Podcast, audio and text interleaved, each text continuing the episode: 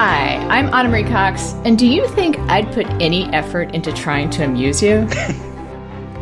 Hi, I'm Daniel Drezner. We make a good team, Anna. Are you sure you're not a god? I, am gonna have to cut my wrist and see, Dan. Oh, Uh, see, see what flows from my veins. Yes. If it's liquid gold, then I might be. Welcome to Space the Nation, where we look at science fiction through the lens of Ecclesiastical governance. and agrarian fantasia. Today we'll be talking about Dan. Gods of Egypt! Perfect. In the next few weeks, we will continue to talk about Gerard Butler movies. This is Butler Vember, Butler um, an Vember! annual celebration of all things Gerard Butler. Annual, at at least of this one year. Only for this one year. Only for this one year. In in the Discord, we were asked if we would do Octavia Butler for the next Butler. I have to Vember. say, I kind of like that suggestion. And I do too. Yeah, if we prep in We advance. both- yeah, we both loved Kindred a did. lot, Yes. and it's supposed to be on TV. Maybe we could do Kindred the TV show We could. for next Butler Yes, Vember. that might be good. Yes. Hmm. If you are listening, you might already know that you can become a patron. You might already be a patron. If you don't know, well, get on over to patreon.com slash space the nation. It's it's cheap. It's like three dollars a month to become a patron. Mm-hmm. And there's a little bit other stuff too. There's higher levels of care. And you get things if you give us money, like early access to episodes and our monthly AUA. Mm-hmm. And Dan, I have legit news. You do. Do tell Yeah. What is the news? We're gonna have merch. the merch is real? Praise, the merch is real. Praise the gods, Anna. Praise the We're d- gods. We're doing a capitalism. I fully Now, the merch this. will sort of anti-capitalist slogans on it, So we're doing the but Che that's Gu- what makes it funny, Dan. we're doing that's the Che what makes it Guevara shirt of capitalism. Is what Yes, we're doing we're doing Che Guevara shirts without without the violence. Yes, yes. And I will let people know more when I know more. But we have designs. Uh, that's another reason to be a patron, Dan, because you'll be on the Discord, and Mm-hmm. and see that the is where designs. Yes. that is where we we voted on designs Mm-hmm. and they were all great uh, designed by dan brennan one of our listeners Thank and you, Dan. patrons thank you dan uh, and we're gonna maybe throw all of them up now in this day of print on demand you know Mm-hmm. and and and we'll see we'll we'll see what happens uh, there's also been some clamoring for an enamel pen of the show logo which I like the idea of the people that work at the space jobs wearing one of our pens on their lapel at work. okay, that is That's what I cool. like. Yeah. That's Yeah. yeah. Dan, what's another way that listeners can support the show? Well, and and this one I might add costs you nothing. You can rate the show, you can review the show, you can tell your friends and neighbors about the show. You can tell your space colleagues about the show. I think all of these things will, you know, spread word of mouth about the show and you know basically grow uh, what we're trying to do organically And you can to- promote us on the socials. Mm-hmm. There's a lot of socials, Dan. I can't even keep track. there's, so the many there's ticks and talks. yeah there's And the- the and- gram. oh the gram there's the gram yeah yeah yeah yeah There, there's the BeReal, which my Siri voice always pronounces as Brawl, which I love. That's a photo app, Dan, that. I the would- kids are using. oh okay Yeah. good to know good to Yeah, know. yeah, photo app. Excellent. We are on Twitter, as as he said, and that is probably the best place to reach us. Yes. I am at Ana Marie Cox. and I am at Dan Drezner. And, We're going to be on we- Twitter for as long as as long as we can Exactly. Yes, I was going to say. To be clear, we don't know, but maybe by the time you're listening to this, Twitter is not quite the same place as, as it was before. But we'll still be there. I'm planning on sticking around for at least a little bit. Blue check mark or not, Anna. Dan, I was going to ask you how you are, but do you want to talk about Elon Musk instead? I'm doing better than him. I think is the answer. I mean, there's no denying that man is much, much, much richer than I am. But like, I don't think I will quite have the same public meltdown that that he is demonstrating right now. It's Yeah. legit fascinating. He's the robot dog that caught the Tesla, Yeah, right? yeah. And that's, uh, oh, that's good. he- yes, yes.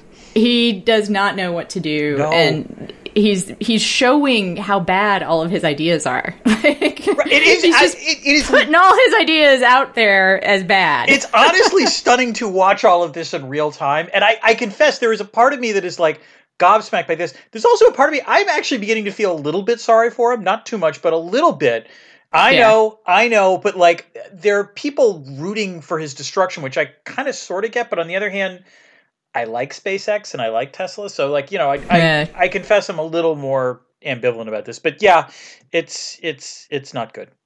I don't know how I feel about SpaceX and Tesla Fair enough. being in Austin. Yeah, fair enough. I don't want the economy to collapse. Right, that's what I'm trying to say. I, you know, I it this way. I, I wish yeah. we didn't depend quite so much on such an asshole. like, You know, it's almost like that's a critique of capitalism on. It's almost like it. So, uh, speaking of which, we should we should get on to this, This amazing movie. The this, Gods of this movie that exists Yes. that exists because capitalism actually Yeah. well yes and no like it's an interesting story about Mm-hmm. how this this film's economic history intersects with capitalism and how it doesn't what is your prior experience with gods of egypt dan Anna, I'm not going to lie.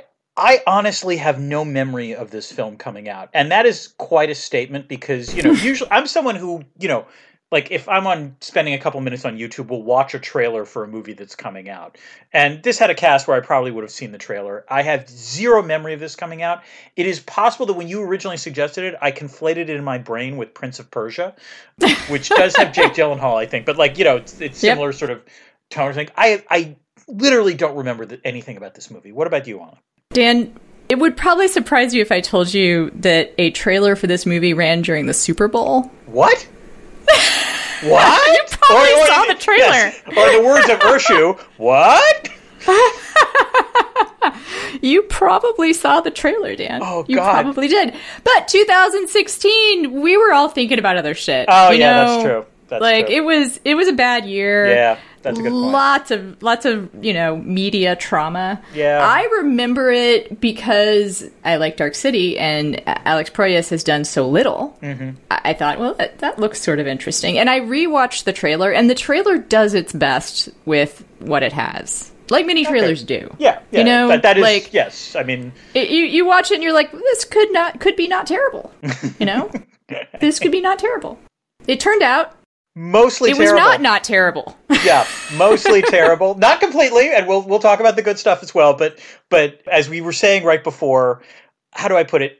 This is not nearly as good a film as Gamer, but I did enjoy it more. Weirdly, well, it's not as fucking bleak. yes, exactly. Like, That's part of it. Well, yeah. What it says about the world is bleak in that it exists, but it does not have a, a bleak worldview itself. There is a And goofiness Dan- to this film that does not exist at all in Gamer, is the way I would. Although it may be unintentional. Yeah, that's yes, absolutely. I will say also, I think I may have seen this movie, Dan. Oh my god! Oh, you mean when it came out? Oh wow, not in the theater. Wow. but I think I may have seen at least some of it. Oh, and that's it- amazing. Obviously, it's I can't use the "well, I was drinking then" excuse. so it, it's it's that it does that little with itself. Yeah. you know. Let's let's put it It- this way, Anna. I don't know about you. I you know I was I watched this on you know I bought it on Prime to watch it. Oh, you're gonna love this story, Anna. I originally thought I wasn't gonna have to pay to to watch this film Right. Anna, I was in Rome last week, or a few weeks ago. I don't know if Oh, you knew oh, this. oh, I hadn't, yeah. I, you know, I, I, I wasn't sure if you were aware of that. And you know, when you're in other countries, Netflix has different offerings. Uh huh. And so, Gods of they, in Italy, they had Gods of Egypt. And I'm thinking, sweet, I will download it here, and then when I come back, I just you know watch it on my iPad, you know, and I Oh, yeah. shut the Wi-Fi. Great. So like I come back here, I'm all set to watch it on the iPad. It's in Italian, what? and there is a small part of me that is not you know persuaded that maybe if I watched it even in Italian without understanding a single word, I would have enjoyed it better. But yes, You yes. you might have had a similar experience. That's that true, it- You know, that, I think. Yeah. Anywho, so when I, Uh, but when I bought it on Amazon, I, like you know how Amazon has the trivia features for the film. I do. Yes, I think whoever wrote these trivia features for this film did not like the film. Like there is a snark to the trivia features that is not normally present in Amazon descriptions. Yes, I agree. I know. I know the specific piece of quote unquote trivia Yes, that you that you speak of. yes. And and should we should we make that our own little little Easter egg la- later? I think so. Well, listeners will have to find out what the the you know you'll just stick with us. Trust me, you're oh, gonna you'll go- figure it out. Yeah, you'll figure yeah, it out. Yeah. But before we get to the thing we won't spoil, Mm-hmm. we have to talk about Chekhov's "What's It?" Dan, Yes. something did something get introduced in the first act that then did go off in the third? Yeah, so for me, it's Chekhov's Pyramid of Sand, where I think it's Zaya and Bek are going through plans to look for how to in, break into one place, and we see like you know Zaya mentioned, oh no no that's that's Pyramid of Sand, you can't do that. It was so obvious that I'm honestly surprised the actors did not look at the camera, yell Chekhov, and then do jazz hands. Like it was that like you know I actually I did actually laugh when they when they said that. What about you, Anna? This movie just skimmed over my brain so lightly that I'm having trouble remembering the name of the thing that I want to say, which is the the bracelet. Oh, Chekhov's of, bracelet. like- yes, I don't think it was ever given a name. Yes, the bracelet. No, that- it was like the bracelet of like the 49 stars or something like that. It's the number of something, yeah. demons that Set fought off. But Yes. that that is another like introduced in a way that they might as well have done jazz hands, eh, you know, with the hand in the bracelet. Yes. Woohoo! Yes. Like Chekhov, Chekhov's bracelet. Unfortunately, I don't think the actors necessarily had fun with this movie. That's one of I think the problems with it. Actually, Well, like why it doesn't why it doesn't exceed bad into good bad. You know, I think part of it is because they must have been like in a cloistered set the entire time because this is we'll we'll get to the the, the quality of the film. yeah. But but first let's get to the story behind the story and with Butler Vember we will open the story behind the story with a question the same question every time. So Anna, what was Gerard Butler's agent thinking when he decided to take this role? Dan, Yes, Anna? this was supposed to be a franchise. That's amazing. I know, I know. It was supposed to be Oh a God. franchise to replace the Hunger Games franchise. Oh Jesus Christ, really? Yeah, yeah, Wow. that's what they were thinking. Okay. Yeah, um, Bek is the new Katniss, right? You know, like a, a hero we can all root for comes from the people. I mean, I don't know what the fuck you would have done done for a Gods of Egypt 2, although I did find a fan site that has a speculative plot for Gods of Egypt 2. There is one. There is at least one fan, so that's good to know. There is a fan site, so that's impressive. Yes, There is okay. a fan site, like well, it's like a it's like a fan, it's like one of those wikis, Oh, that, like a okay. Yeah, fandom yeah. wiki, Yeah. and someone has decided to to post Okay, a, a synopsis of a possible Gods of Egypt 2. So yes, this was supposed to be a franchise, and I suppose they did not read the script when deciding it was supposed to be a franchise. Just it's supposed to be a franchise, so Okay. there we go. The interesting thing about this movie is that f- for whatever reasons people were doing it, it was actually lower risk than it kind of appeared. So Lionsgate is the production company behind the film, and they did something kind of unusual uh, in in making it, which is they they managed to get the Australian government to provide a tax credit for almost half of the film's budget. Ah, yes, the miracle, the miracle of Hollywood accounting. Fair enough. And then foreign rights covered almost everything else. Okay. So Lionsgate wound up spending only about 10 million of their own money making this movie. Which is astounding, Yeah. right? To promote it, it was probably about 40 or 50 million. They only needed it to make 60 or 70 million to make a little bit of a profit, right? Uh huh. So, Dan, it- did not make seventy million. did not make that. Did not make that. Which is a great vindication of the American consumer. Yeah, it made thirty million dollars domestic. Oh, that's awful. Oh yeah. So I was looking at the the weekly box office returns, Yeah. and by a couple months in, the, the weekend box office was like three thousand dollars. Couldn't buy a car. the other thing that's that I wanted to point out is that the writing team behind this is Matt Sazama and Burke Sharpless, which is an amazing name, by the That way. is a fantastic name. Burke I- Sharpless. that- yeah. yeah. It sounds like a Vonnegut character, I think, maybe. Uh, anyway, they were the, the geniuses behind such films as Dracula Untold Oh dear. and The Last Witch Hunter. Uh-huh. That's what they had on their resume. So, again, this goes back to what were they thinking when they thought this could be a franchise. Most recently, that's the pair that brought us the movie Morbius, Dan. Which, as you know, I kind of loved because I thought it was like it's like sweetly trashy. Uh, but most people did not love it, not even ironically. No, and they- although no. they managed to convince the movie company that they liked it ironically, which is kind of That is funny. kind of funny.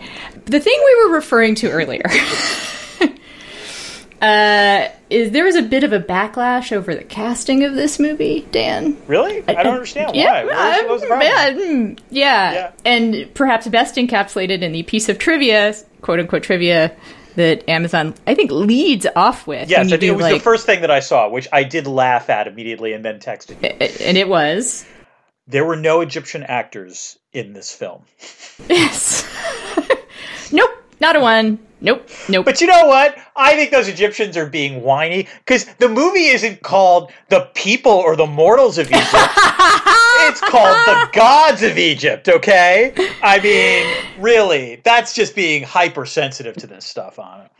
Yeah. So 2015, 2016, a bad year to get caught up in a whitewashing. There's never a good time, but Yeah. but I, I would peg you know the wokening of America probably starts around then, and it there's pretty severe backlash. The director and the production company did issue pretty straight out apologies, which some people were like, oh look, like they didn't like other like Ridley Scott um over when Exodus came out and it had all white people Yeah. was like I needed white people to sell the movie which I think is actually the thing should be applauded because that's just That's actually honesty, yes. true Okay, yeah. um whereas what they did with this movie was apologize and that's it like there was no like and then we're going to do better next time well Alex Proyas hasn't done a next time so oh, is this his Wow. last film?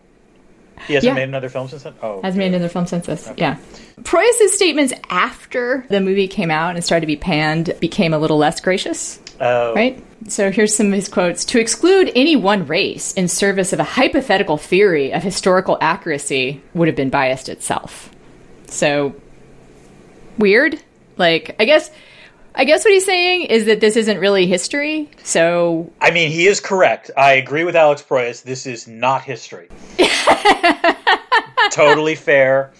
I, it's the one thing I'm going to agree with him on. Yes. And then he, he- I think this was a tweet actually, and I kind of like it. I, I have to say, um, I guess I have the knack of rubbing reviewers the wrong way. This time, of course, they have bigger axes to grind. They can rip into my movie while trying to make their mainly pale asses look so politically correct by screaming whitewash.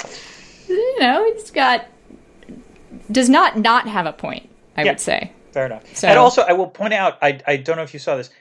Technically, I think Alex Proyas was born in Egypt. Yes, He's not I of Egyptian his- descent. He's No. Greek, but he is Yes. actually born in Egypt. So, you know. So there was an Egyptian behind the camera, Yeah. but he's about as Egyptian as I am Puerto Rican. Fair enough. Uh, Okay, I was born in Puerto Rico. For people wondering why I made that particular reference, I didn't come out of anywhere. Yes, yes. Sometimes when I tell, like, I, I have a little bit better Spanish than some people. I'm not quite bilingual, but sometimes I have fun telling people I'm soy Puerto Ricana. That really gets a raises some eyebrows. Uh, speaking of raising eyebrows, uh, Nikolaj Coster-Waldau, otherwise known as Jamie Lannister, and will be referred to as Jamie Lannister from here on out. Yes, for those of you who listened to Brooklyn Nine Nine, it's because I don't want to have to say I don't want to mispronounce Nikolaj. Go ahead, Anna.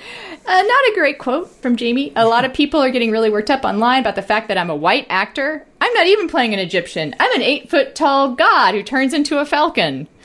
A part of me just wants to freak out, but then I think there's nothing you can do about it. You can't win that sort of discussion. So, eh, Uh, not a super thoughtful. is- not not thoughtful. No. Yeah, I guess.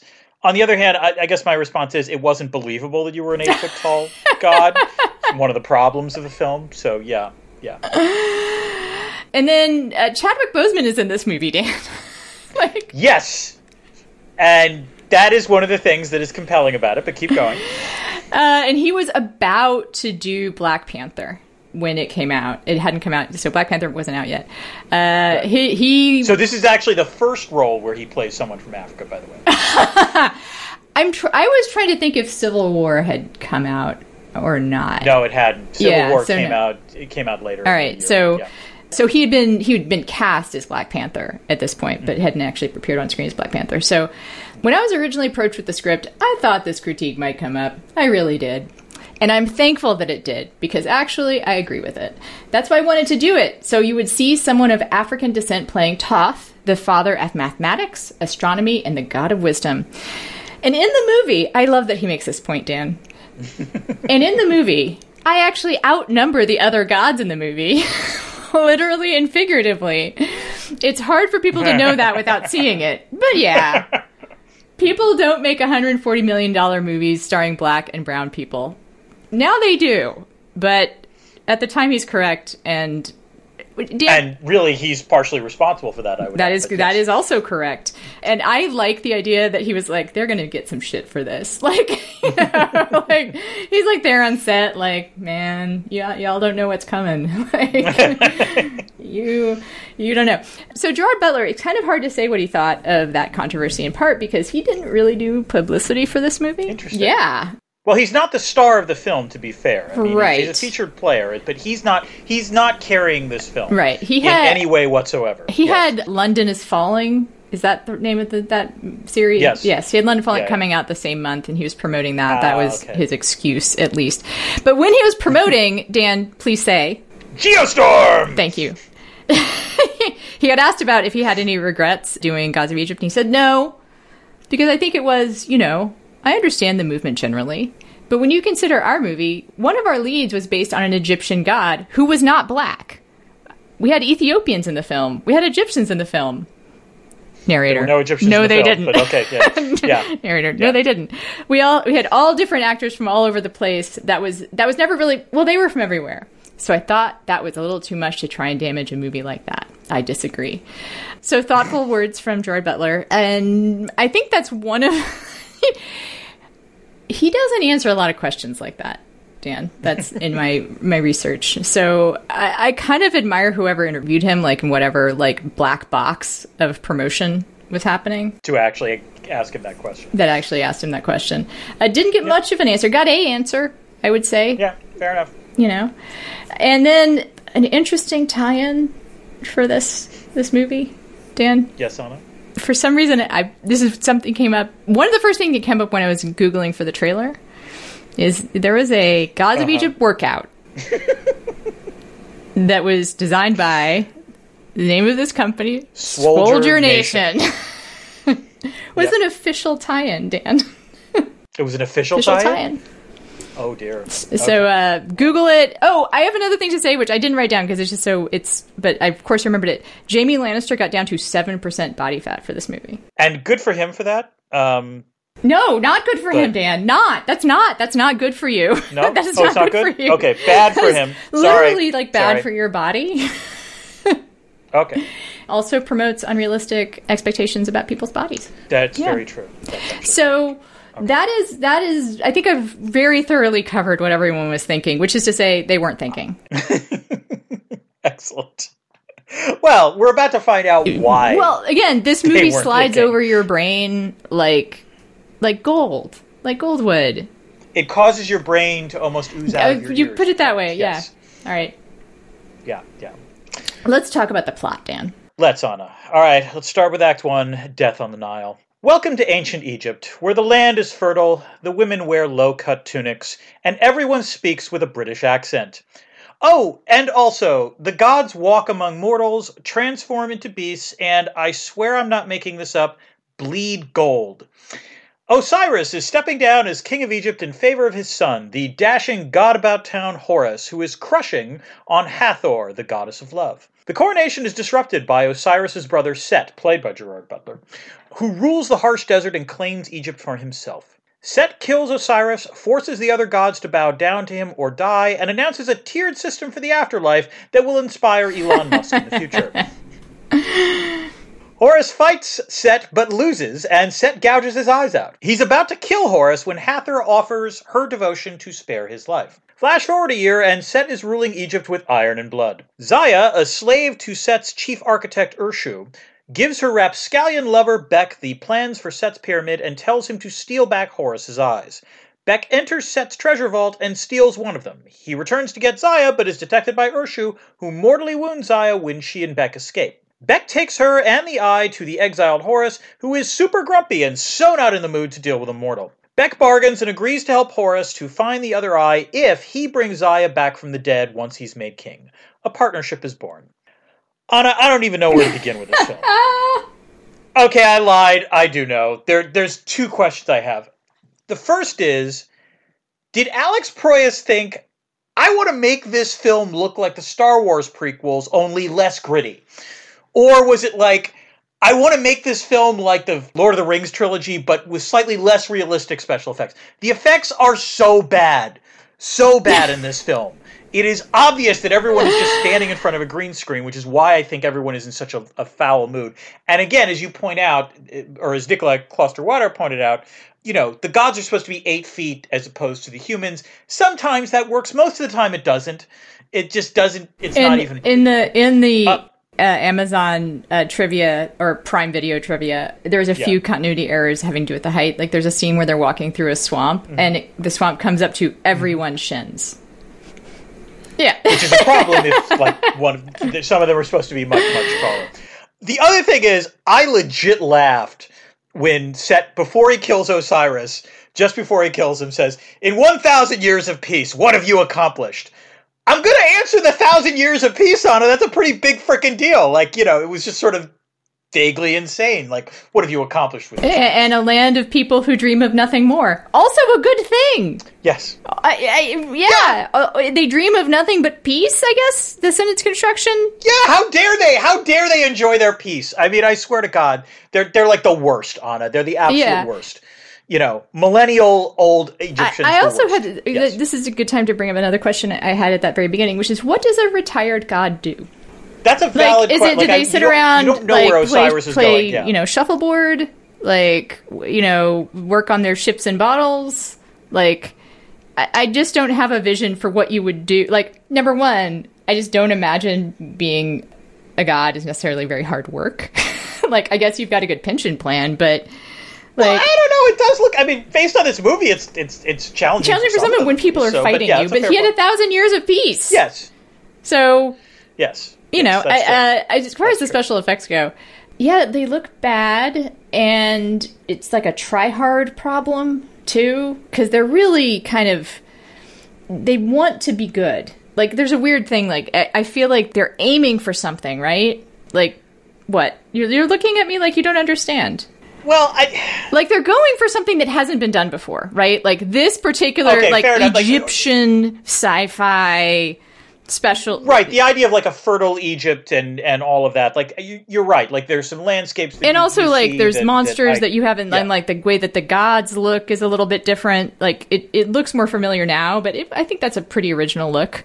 But it just it, none of it works. Like it all feels no. like you're watching saturday morning it's, cartoons it just Right. It screams fake. Like the, actually, I, I called this Death on the Nile and this act in no small part because I, I kept thinking of Branagh's Death of the Nile, which again is another movie where you like it's patently obvious everyone is standing in front of a, a blank wall waiting for the CGI to fill everything in. So and we mentioned like the the blank wall problem, the, the you know, green screen and whatnot. It does really affect, I think, the acting in this movie and the sort of feel of the yeah. movie because actors yes. who are normally pretty charismatic and like kind of fun on screen, like Jamie Lannister. Right. Like, yeah, it just feels like you've caught him. You know, at the end of the day, after he's had his after his you know allotted 500 calories has been burned off. yes, and he's like, you got you understand why he's grumpy during the you know the character. Yeah, he can't have a snack. He's standing in front of a green screen for eight hours a day and can't have a snack. You know, like he's gonna be he's gonna be hangry. And then everyone else just has this yeah. feel of like it's not boredom it's because the you could feel boredom feels different. This is like they're kind of annoyed. Yeah, there's energy. It's just a weird, dark kind of energy to it, with one exception. We will get which to. We'll get to. Continue, Dan. Uh, right now. So let's let's go to Act Two. Our heroes go on a CGI journey. Horus and Bek visit Ra, Horus's grandfather, who's been a wee bit busy preventing Chaos Muppet Apophis from devouring the world. Ra declares strict neutrality between his grandson Horus and his son Set, but allows Horus to take a vial of divine waters to quench Set's fire if you get. Actually, Dan, Uh, gonna returning- I don't, I don't, I don't actually like. Okay. Sorry, just to clarify, yes, that was actually just a cheap joke. The idea is that presumably, if you use the divine waters and destroy the fire at the pit of Set's pyramid, that that would somehow weaken his power. Honestly, it goes unexplained mostly. this is. I'm- I feel like I want to jump in right here to to note that this movie, we you are you're doing as usual heroic work to describe the plot. More than usual, this plot is just nonsense. Is just nonsense. It's just yes, It made me wonder, actually, because I think it is based on a legit Egyptian. it's based on an actual it- it- legend. Egyptian and just myth, how yes. it's still preposterous, and there's like all these turns in the plot that like don't make any sense. Like, like actually, the very first thing about her sending Bek to to steal, you know, Horus's eyes. Like, what? Yeah. Like, why? Like, Yeah. what? Why would Zaya want to do that? And also, And with like, myths, yeah, you just get to say, uh, this is what happened. Like, here is someone that did this, you know? And it did make me wonder, like, about how if you tried to think of, like, Christianity as a science fiction project, like the world building, like, how is the, is the world building of the New Testament any good? You know? Like, it's totally inconsistent. There's lots of retconning. I mean, I mean, there's some retconning in the Old Testament too. I mean, there's so much retconning. Literally, he floods the earth at one point. Okay, you just like you, you go away there's with like, draft one. no, you're there's like, right, 3 let's- let's different about gospels, Yeah. maybe more, three Yeah. that we, you know, look at, yeah. and they're all inconsistent. And then people are like constantly doing shit like for no reason, dying Hmm. for reasons. You know, sometimes they come back to the dead, sometimes they don't. So Fair anyway, uh, I- I think people's religions like sometimes make for bad. If you if you're too faithful to them, I think it can make for bad world building. That's my that's my hot take. It's possible. Okay, so returning to Egypt, Horus and Bek battle Set's lesser minions. yes. Oh yeah. Yeah. Yeah. Uh, meanwhile, Set and Hathor seem to be playing nice in Set's bed, but she obviously still has the feels for Horus. After Set reveals his plans to defeat all the other gods and conquer the land of the dead, Hathor hightails it to Horus. They then go to Thoth, god of knowledge, for help in overcoming the Sphinx who guards Set's pyramid. Bek successfully appeals to Thoth's vanity to get him to help, uh, once again demonstrating that maybe mortals have some utility. So, Ana, until I literally started watching this film, I had no idea Chadwick Boseman was in this, and that was amazing. But far more amazing, actually, and I mean this legitimately, is Geoffrey Rush, who plays Ra. Because there's not a lot in this film that works beyond Chadwick Boseman and, at least for me, Élodie Yung's costume designer. But Geoffrey Rush is one of them. Rush in this film actually reminds me a little bit of we talked about this when we reviewed, you know, discussed Dark City. How William Hurt was so good in that movie that he elevated everyone else in his scenes with them, and I think that's what Rush does in this. Would you agree? Definitely, he, he's captivating. And Yeah. what happens in Dark City is William Hurt provides kind of the emotional fulcrum of the movie. You know, like he grounds Right. it so deeply, like the rest of the movie can kind of skate a little because he's giving it so much depth. That's not something that Geoffrey Rush can do here. like No, I mean his, his character, character is, is so like to, tertiary to Yeah, the yeah. to what's happening. Yeah. Can't, he can't really do that. But in like the three scenes he's in, he's amazing, and he makes Right. the actors in them amazing. Like Yeah. No, I mean th- th- this. The power of good acting, even in a bad movie, is like you know I'm watching this and I'm like, okay, yeah, yeah, yeah. Like I'm, I'm like you know I'm trying to pay attention, I'm trying to take notes and so forth. And then when he comes on screen, I was like, oh wait, hold on. It's just a completely different energy that emerges, and he he he acts. He's playing his scenes extremely well, and you believe that's and a real spoiler alert for for what comes next, but his scene with Gerard Butler has some emotional Yeah. depth to it. Like it you it's it's like Yes. you buy it. Like it's a it's a, you know, less favored son scene and those, you know, it's Mm-hmm. it's classic trope.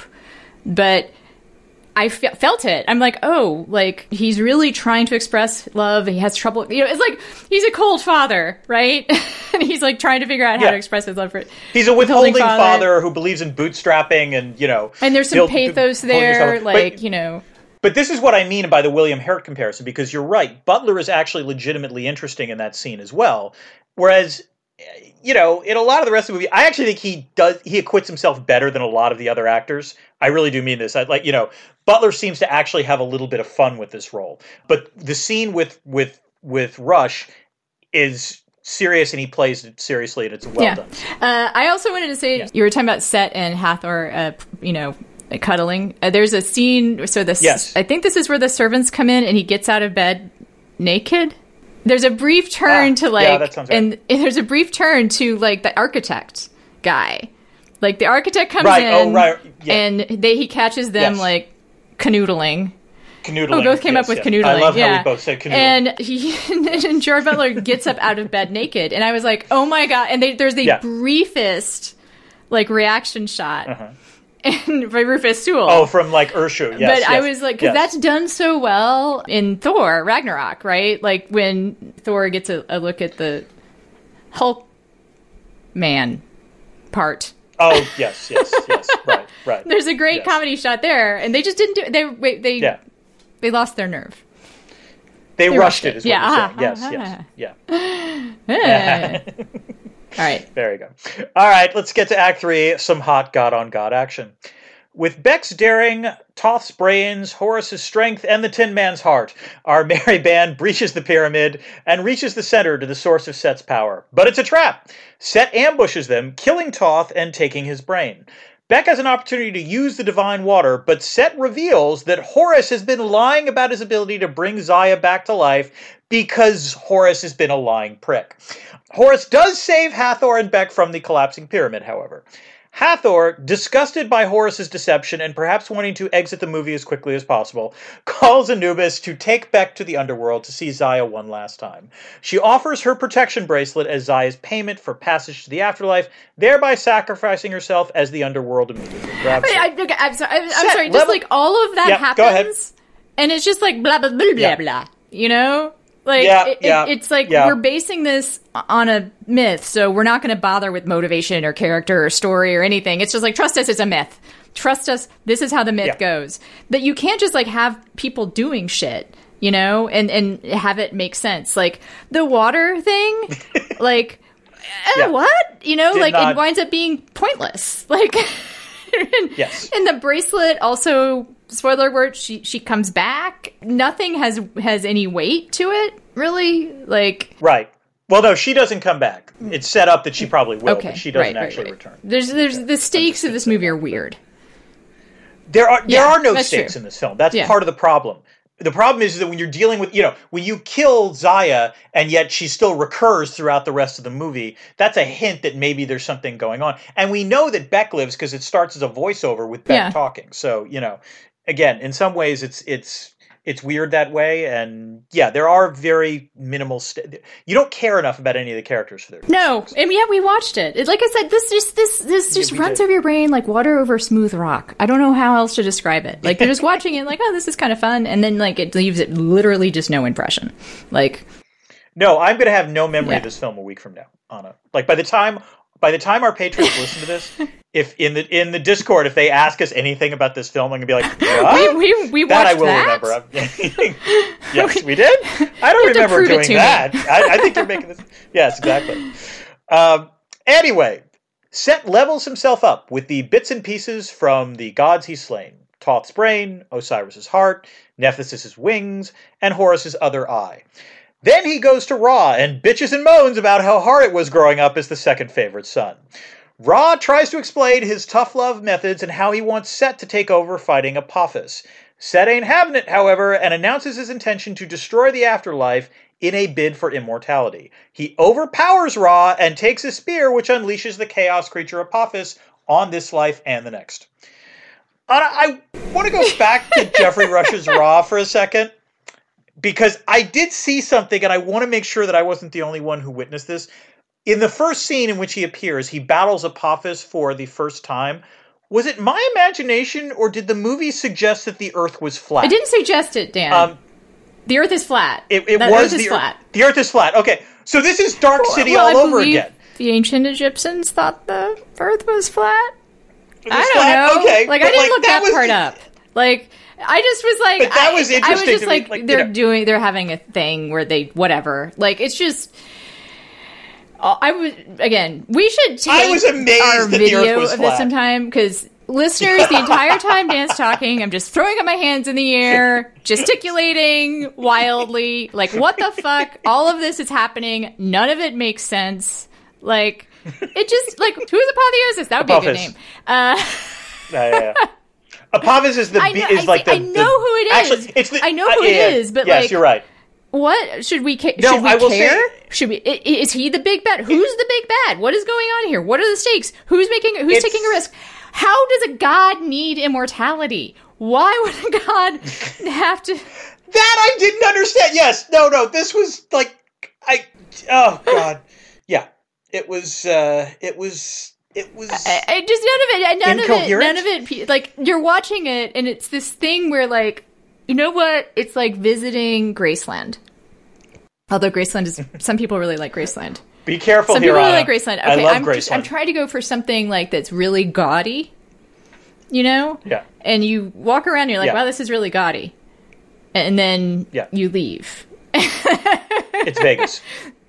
You described Okay, Las Vegas. you're right. Las Vegas is better than Graceland. My friend Tracy, who will not be listening to this show because she makes fun of my love for science fiction, but she's a huge. She went to Graceland and like it changed her life. She like became, you know, a huge Elvis fan. So I shouldn't. I should not Graceland. Reno, maybe. Reno. It's like visiting Reno. That's yeah. I would say Vegas doesn't quite do it justice. It's like Yeah. Laughlin or yeah Reno. You know, it, it's it's not quite. Vegas at least There you overwhelms you, with it. This, is. isn't I, I like. I just, like you know, Reno. I like Reno as an example. All right. Yeah, there we go. Okay. All right, let's close this god awful plot down. Act 4 The Trolley Problem in Ancient Egypt. In the afterlife, Zaya declines Hathor's gift and urges Bek to return to the mortal world and help Horus stop Set. Bek and Horus force Urshu to take them to the top of Set's obelisk. As Horus battles Set as bait, Bek removes Horus's other eye from Set's armor. Set throws him off, and Horus faces a choice save Bek or his other eye as both of them fall off the top of the obelisk. For the first time in the entire film, Horus chooses to help a mortal going after Bek. In making this choice, Horus learns he had the power to transform inside himself all along, and that his true destiny is to protect his. Dan, Yes, Ana? the real Eye of Horus is the friends we made along the way. But despite this epiphany, Yeah, I know. Bek dies. He still doesn't succeed in saving Real life Horus is the friend we made along the way, and he died. he died. He died. Yeah. Ah, anyway, with renewed strength from his epiphany, Horus defeats Set and kills him. He returns Ra's spear to its rightful owner, allowing him to repel Apophis. Horus gets his other eye back. Ra, indebted to Horus, offers up a favor from his favor bank. Horus asks that Bek and Zaya, mortals no less, be brought back to life. Ra grants his wish, and somehow most of the other gods are restored. Again, I don't know what the hell's going on Stakes? What here. stakes? Hand-waving. Yes. Horus is finally crowned king and declares an end to the Elon Musk rules for entry into the afterlife, which will now be paid with good deeds in life. Bek lands a cushy civil servant job, and I assume Zaya lives happily ever after, but who knows because we never see her again. Um, Ana, I think you brought that you you sort of touched on this in the the story behind the story, and you know this is Butler Vember, but I do think that Nikolaj Coster Waldau's movie career might merit a separate category because he, as Jaime Lannister, he's legitimately great in Game of Thrones. I mean, it's a fantastic role. It it you know there is legitimate character arc. Um, you know it. it I hated how it ended mostly because Well, I everyone hated. I mean, the but, like, last last season Yeah. of Game of Thrones, just it should not exist. Right, right, it should but just he- people should just it should be like the uh, apocrypha. It should it should just not yes. be counted. but he he brings everything Mm-hmm. to that role. His movie choices are um not Can good. you name another 'Cause, like, movie? I, I he was in a horror movie that I kind of liked, but I can't remember the Mother. Oh, okay. No, not Mother. oh he was in um a comedy called The Other Woman, with Cameron Diaz and uh, Leslie Mann. And, and how was that? Um, he plays. Oh, it was oh. so bad. It was so bad. Yeah, yeah he's in good. a horror movie that I kind of liked, but didn't like enough to remember the name. Uh, and yeah. he's and that quote from him is like not great. no, it's it's it feels like he's taking the roles that Aaron Eckhart is turning down. Or he, something. and he kind of looks like Aaron Eckhart, and he it's an Aaron Eckhart problem yeah. because do you remember the in the Company of Men, his first movie, Aaron Eckhart? Uh, Aaron Eckhart. It's no, amazing. It's it's so good. It's I've, such yeah, a great movie, yeah, and uh, he he. I remember it was like it's it was like at either South by or Sundance, and it just made. No, it took off. I remember that. He, he's dynamite in it, playing a, a a really interesting bad guy, right? The whole movie in the company minutes about mm-hmm. misogyny and whatnot, yeah, right. and company and capitalism. Actually, uh, he I mm-hmm. feel now he just does like random shit. Like Aaron Eckhart's just in stuff sometimes, you know it's really weird too because like he was also good. He was fantastic in The Dark Knight. Yeah. In some ways, The Dark Knight doesn't work without Aaron yeah. Eckhart, and I don't know if he's been in a good movie since it, then. Do you know but, what I mean? That he's just in know, stuff it, like sort of seems random, and you're like, oh wow, there's Aaron yeah. Eckhart. That's weird. He's in Wicker Man, yeah. like for ten seconds, and it, it feels okay. like Jaime Lannister is having a similar kind of thing. Like maybe he, it's like his he doesn't have an agent; he has an AI who like. is like generating roles for him somewhere. it's possible. All I know is is that let me put it this way: I Gerard Butler is okay in this film, but like whatever the flaws of this film, he he doesn't he's not shouldering no, a lot of them. No, no, and well, the thing is that Jaime Lannister again, I refuse to try and pronounce that name. Um, is that occasionally he looks like he might be having some fun or something. He occasionally does a line yeah, reading. there's like, there's like, a good line reading every impish. once in a while. Yeah every once in a while, but it's very rare. And, and it's weird because he's mostly because he's grumpy. such a yeah. dynamic actor. He's such a someone you he's he's hot and like funny. Yeah. And again, Jaime Lannister has one of the most interesting character arcs I think in modern television. Right. Right. I agree. And yet, yeah. But that's in some ways you're describing. That's the problem with the entire film. There's a lot of hot oh, yeah. people. yeah, there film. is actually. You know, there's, and there's, there's a lot Chadwick of Chadwick Boseman. Boseman. No such thing as too much Chadwick Boseman. I like. there's no such thing as too much. Yeah, I mean, you know, good good for all of that but all of them seem like as you say slightly grumpy it's it's it's uh, it's a weird thing about green screen and not eating enough. That is my that is my analysis. Yeah, you know, we have a lot of questions about this movie. Clearly, most of them beginning yes. why, but I have yes or no question. Really? Oh, okay. Dan, what is it on? Is yes. there IR in it?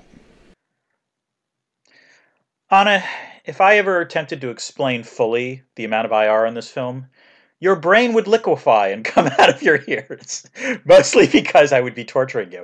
Um, but yes, there actually is some IR. How do you know that film. it's not, Dan? That's fair enough. Fair enough. Oh wait, I'm seeing gold trickling down. No, see, I am a god. Uh, by the way, I, I okay. Look, can we just stop for a second and talk about the gold thing, which made no fucking sense whatsoever? How does someone bleed gold? How is gold liquid? It it does it I, make sense, Dan? No, it, it does not. We'll talk it about that in our next segment. Okay, fair enough. Oh, that's right. Okay, fair enough. Spoiler there is alert. some IR in this film. yes, I, I will say this: there is some IR in this film, and actually, some of it is much better than the film itself. The film, actually, to draw on another Middle Eastern thinker, suggests that Ibn Khaldun was right. Ibn Khaldun wrote a classic work of international relations, the Muqaddimah, circa, I believe, 7th century AD. It was sort of a how to guide for rulers, but essentially he sort of suggested there was a life cycle to the rise and fall of civilizations, that a civilization starts as sort of hard scrabble and then because it has that martial spirit, it builds up a, a, civilization. But then everyone eventually gets kind of cushy, and bloat kicks in, and as a result, there's a decadence. That's decadence so theory, could, Dan. Yes, exactly. Yes. So you could argue that part of the reason Set succeeds in the beginning is that he's leading the hard scrabble existence. He's living the more martial life. He's the god of the desert. You know, it indicates that it's not terribly fun out there. He's also honestly better at state building than Horus is because, like, there's at least scenes where he has like legions of troops and rewards them with gold. He knows how to pay off the key people. He's trying to please Ra. He's trying to please his soldiers. He knows that he's got to at least, you know, keep those people happy in order to be able to rule cruelly everywhere else. Whereas Horus is in Set's words, a favored son of a favored son. He's accustomed to luxury. He's softer. He's insensitive, you know, to problems. Hence why he needs to be toughened up. At least that's Ra's theory. The more interesting IR, even, however, and again, this was actually, I think, the best scene in the movie, is Ra's explanation when Set comes to see him for for why did Osiris get the kingdom, whereas Set gets, you know, the the desert. And Ra's explanation is that the test he had for Osiris was would he willingly give up power? And this is a real problem in both democracies and autocracies, right? If someone, you know, if you're in an autocracy, if you make a promise, you know, are you actually going to leave power or are you going to like try to hang on for dear life? And same clearly for democracy. it's going to try to make a January 6th joke about Osiris. I'm not going to try to make a January 6th joke, but the point is, is that for, for states to function, leaders need to be able to credibly commit. And to be able to credibly commit is when you say you're going to step down, you're actually going to step down.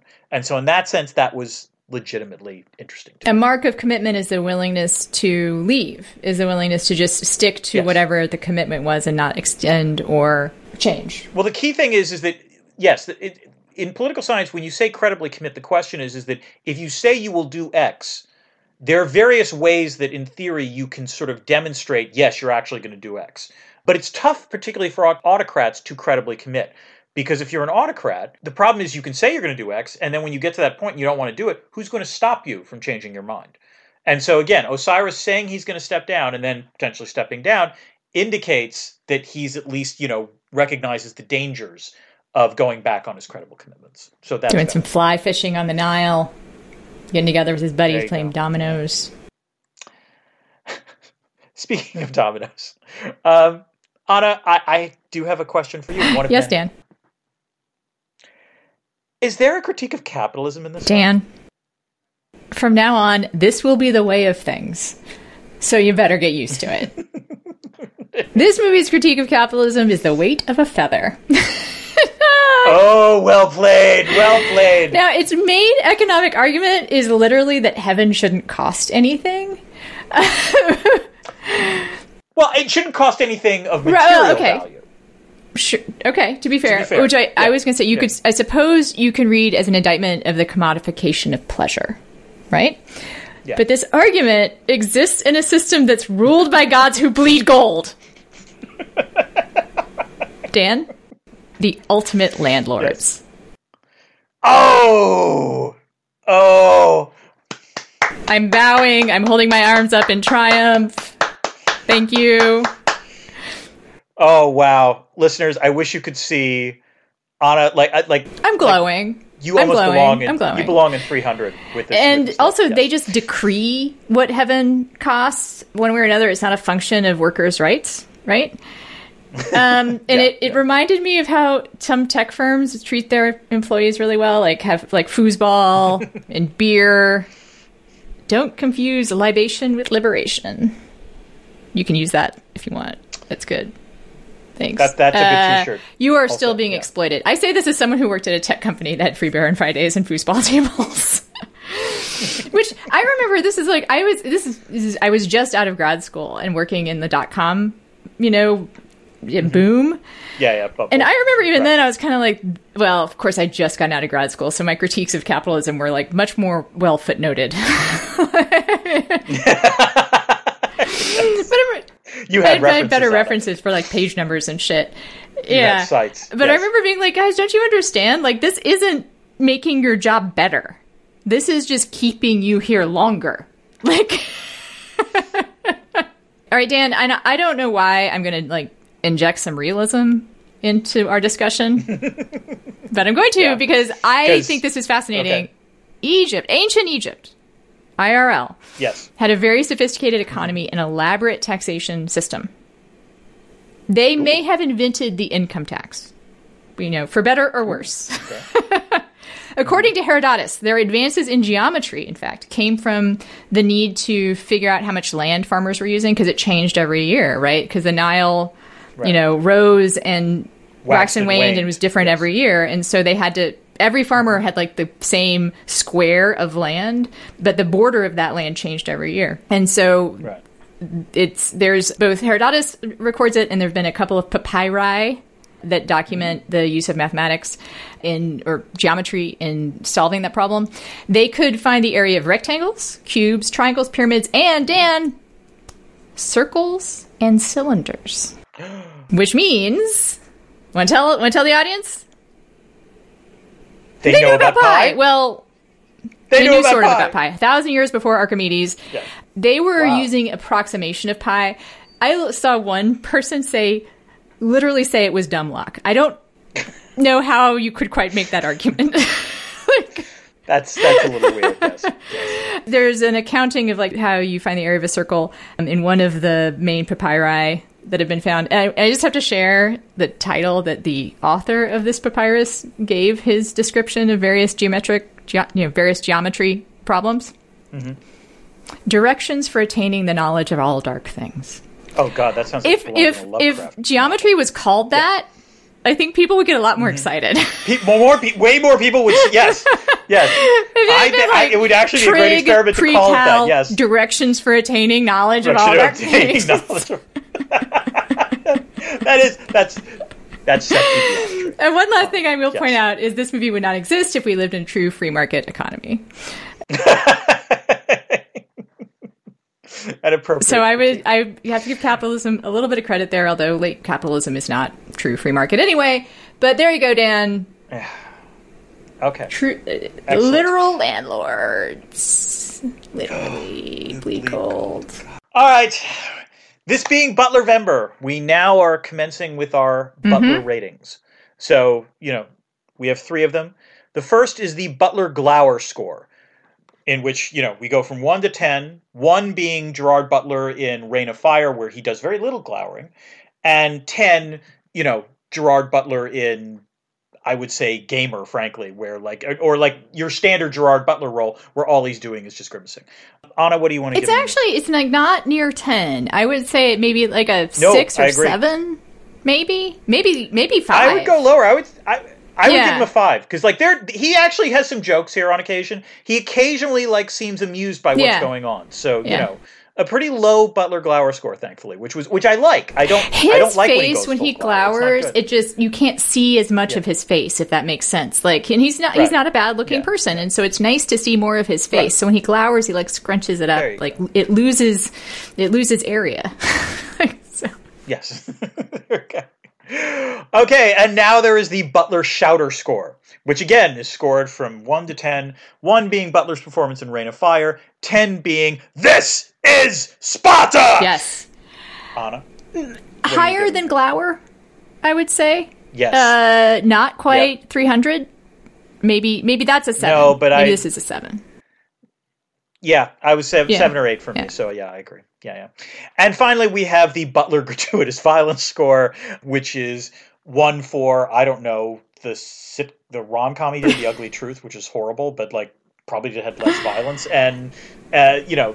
10 being 300. Ana, what, if, what do you It's not very, this is, I mean, well, I don't know. Is this movie violent? The gods bleed gold. It's like, it I, I'm going to give him a zero. I'm going to give this one a zero for the simple reason that again, none of the violence yeah. looks realistic, uh, and so like I this is the least like, violent and, and, Gerard Butler movie. Yeah, it very yeah. well might be. Like like 300, which is also has the sort of green screen issues to some extent. And like I don't know, it, at least there's a consistent vibe there, and the violence is real. Like you or it, it's stylized, but like you know you can tell what's going on. This it's just no, yeah. I don't care. I also feel, speaking of scores, I failed to mention this doing the story behind the story, so I, I need to say it now. Yeah. Previously, Gamer was our lowest rated movie we've ever talked about. we're plumbing the depths. Yeah, it's a uh, fifteen percent on Rotten Tomatoes. So, oh man, I wonder what Geostorm gets. I'm I'm I'm terrified for next week. And okay. that little bit of information. Oh. ping, ping, ping, pow, pow. It's raining obelisk on him. it's time for the debris field, where we talk about the things we haven't already talked about. Dan, there's so much debris in this movie. Like so There many is. things I wrote down that we have not talked about, and I don't. I can't decide if I want to talk about them because the movie's so pointless that you know. Yes. Uh, uh, uh, one thing I'll say is the weird tone of the movie. There are times when they Yeah. talk in what is you know movie ancient talk, right? Like sort of Mm-hmm. it's weird, like stilted Britishy, not quite these and that. Your eyes are as beauty as the emeralds in the Nile, or something. And then Yeah, there's yeah, yeah, times yeah, that yeah. they like at one point someone says that contract wasn't worth the papyrus it was printed on, which is a terrible joke. which makes no sense. There was no papyrus. The, the, the deal no he's talking about too. There's no papyrus. It's like the deal between Horus and Bek. There's no it, whatever. Oh It- right, it- yes, yes. And then yes, there's right. something that's genuinely funny, but also just bizarre. Thoth is like examining, you know, the essence of uh, this thing that he's looking at, and he says, "What is its mystery? Its essence? Its truth?" And Jaime Lannister picks it up and says, "It's lettuce." Which is hilarious, but what the fuck? Yes. you know, like, Yes, that's like no, from a different movie. the humor. yeah, and that's in some ways the problem. The problem is, is that the tone is all over the map with Yeah. this film. Um, my thing was, uh, I, I will say the the thing that made me laugh the hardest in this film, which I still don't know if it was intentional or not, but so Rufus Sewell plays Urshu, and at one point there's like a fight between Urshu and Bek. And Urshu is feeling pretty good about himself because he's got like some sort of gold armor, which means he thinks he'll be able to like get to the gods.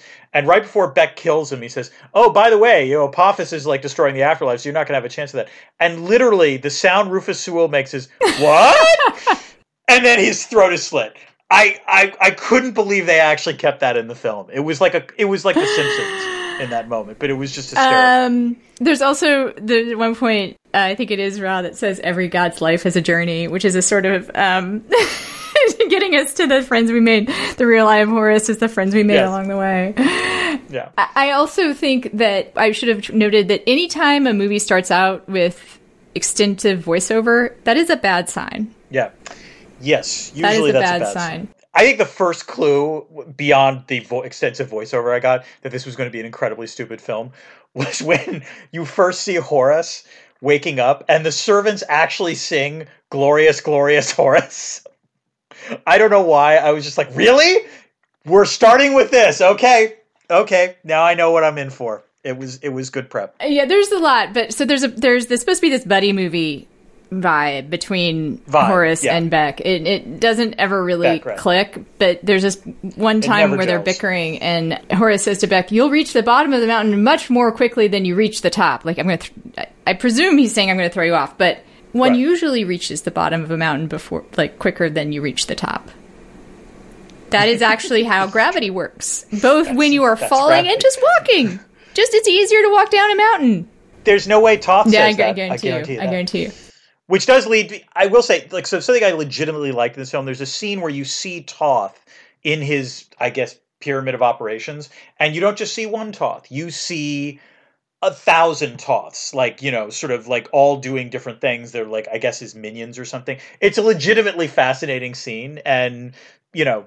Again, like it's one of the few things that I actually thought worked as sort of like an interesting. Apparently, they filmed like there's some green screen, some you know uh, doubles, but actually he did a lot of that, Yeah. and like it took several days. Um, so I can imagine, yeah. yeah, again, there's no such thing as too much Chadwick Boseman. You know, R.I.P. That's true.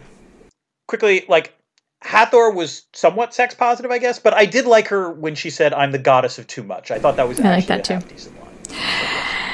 All right, Dan. I think we have given this movie uh, way more attention and time than we deserve. agree. do. We should start again Yes. next time with, with our next time we talk. Let's say up top whether people should watch the movie before they listen to the show. We should start doing I that because I'm going to tell you now. Don't bother. Yeah. Like shouldn't have said this. No, this but don't worth bother. watching. Yeah. What are we talking Yeah. about next? We're talking about Geostorm. Yes. And I actually, you know what? I we haven't seen it yet. I haven't seen it. I think people should watch it because I think that they will have more fun with our review if they watch it.